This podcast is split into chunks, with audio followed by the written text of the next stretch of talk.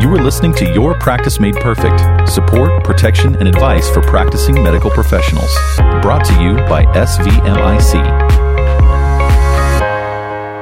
Hello, and thanks for joining us for today's podcast.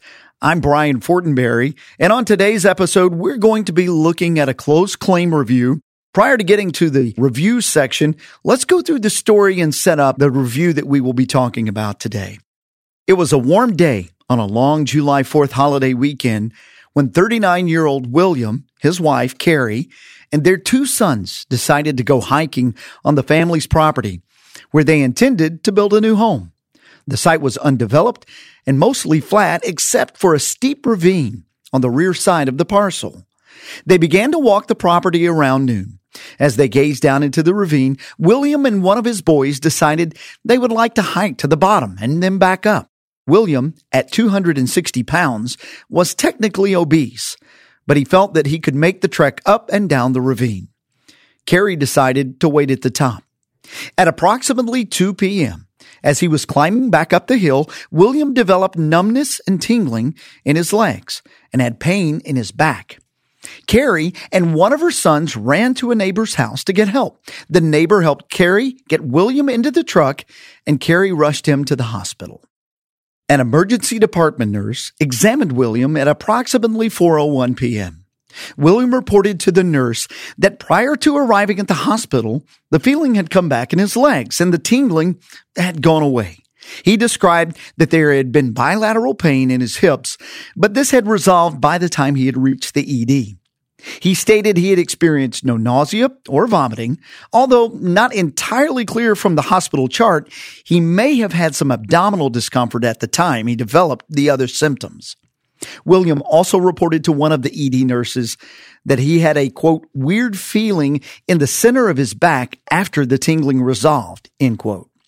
It was unclear whether the complaint of abdominal pain had resolved itself before or after arrival at the E D. However, a nurse's note at four oh one p.m. stated that William was alert and oriented and denied any pain. Doctor Kindley came in to examine William at four fifteen p.m., approximately one hour after his arrival at the E D. William told Doctor Kindley about having pain in his lower back at the midline of the lumbar area, although it is not entirely clear whether that complaint had already resolved itself by the time she saw him. Doctor Kindley does not believe she was told about the, quote, weird feeling in his back, end quote, by the nurse, and does not believe she saw the nurse's note. Doctor Kindley noted that there was no significant past medical history other than a hernia repair.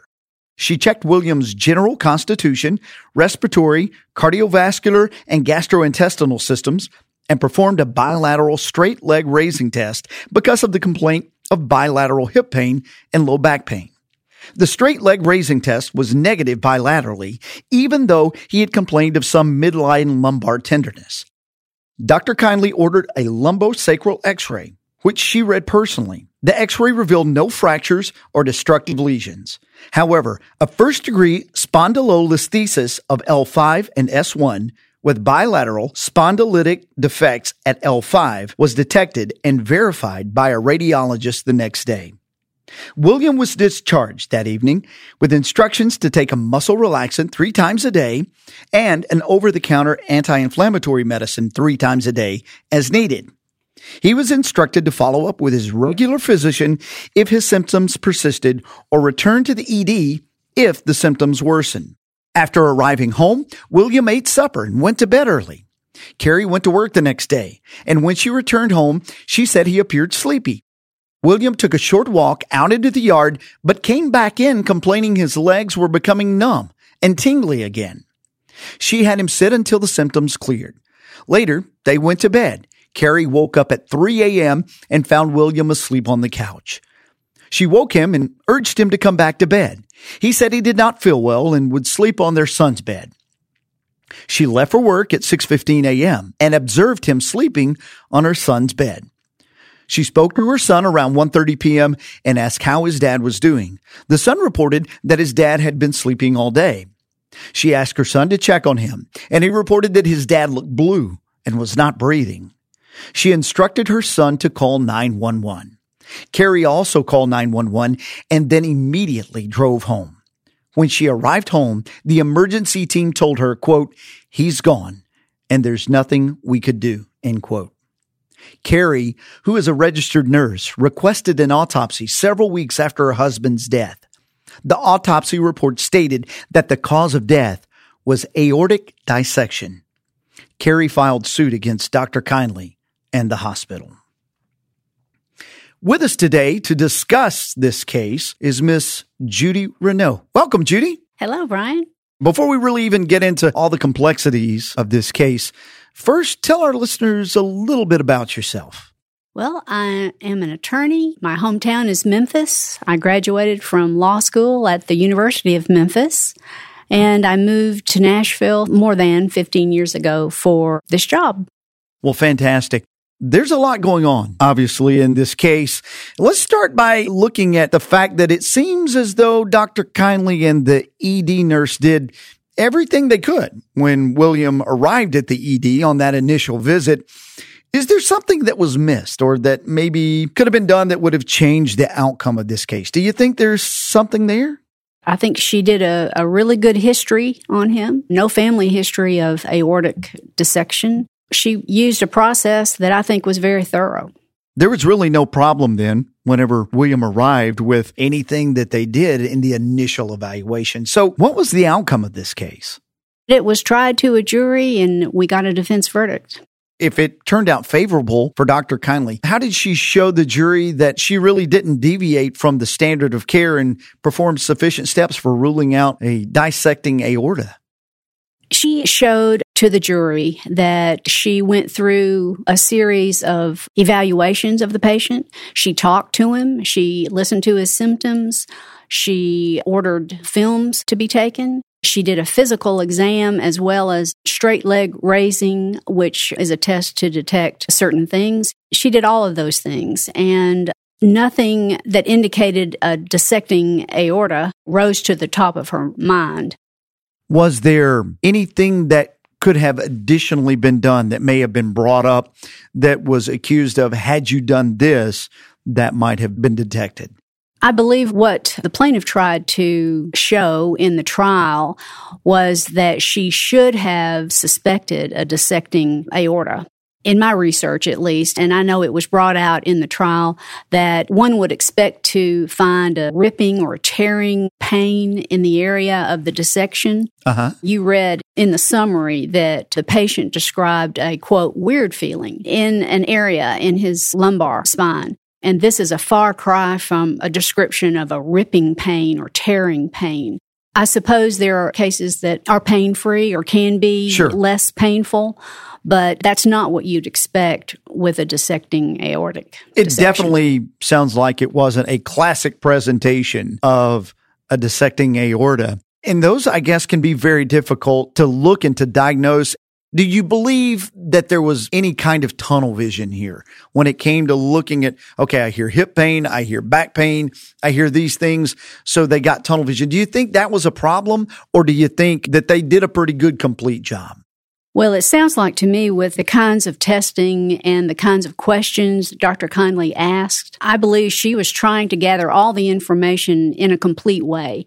She discharged the patient later after getting the result of the films, and it did show some spondylolisthesis, which can be painful. And also, she listened to his history. I mean, they had been hiking up a steep ravine, yeah. ravine, up and down. It was a hot day. I think she probably was trying to consider all of those factors in her decision to discharge the patient. What would your advice be for a doctor that was going through a similar case as this? We've discussed that we think she handled it appropriately. What would your advice be to a physician in a scenario like this that might help them avoid some type of litigation? I think Doctor Kindley did what doctors are trained to do, which is use her observation, her skills of evaluating a patient, listening to what he has to say about the way he felt and the way he's feeling now, and just using her experience to lead her in the direction that the symptoms take her. And I believe that's what this doctor did, and that would be my advice to all physicians. Given this case and how it played out and the verdict, are there any other main takeaways that might help a physician? Usually, you don't look for a spotted elephant, you know, in the room when, when you don't see one. Right. And frequently, it's something like this. It was a tragic ending, a sad case, and sudden, and, and this man was young, and a young family man, and there was no reason to believe that this kind of outcome would have happened after an outing like sure. this for the family. I think that all you can do is your best. And remember, this was an acute dissecting aorta, which is something sudden, unexpected. Right. He reported no signs of anything that led the doctor to suspect that there could be something more ominous going on. So in a case like this, it looks like the doctor did appropriate testing and probably very appropriate documentation to show her background of what she had done, and was very concise in a way that that was very helpful. Would you say so? I would say so. There was no documentation issue in this case, which frankly we find to be a problem in some cases. And it's another hurdle to get over when the documentation is not complete. Fortunately, we didn't have that in this case. Thank you for taking the time to discuss this tragic and unfortunate case, but hopefully something that our listeners can learn from and help them in their daily practice. Thanks for being here. Thank you for having me.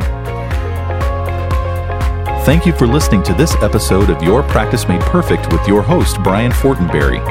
Listen to more episodes, subscribe to the podcast, and find show notes at svmic.com slash podcast.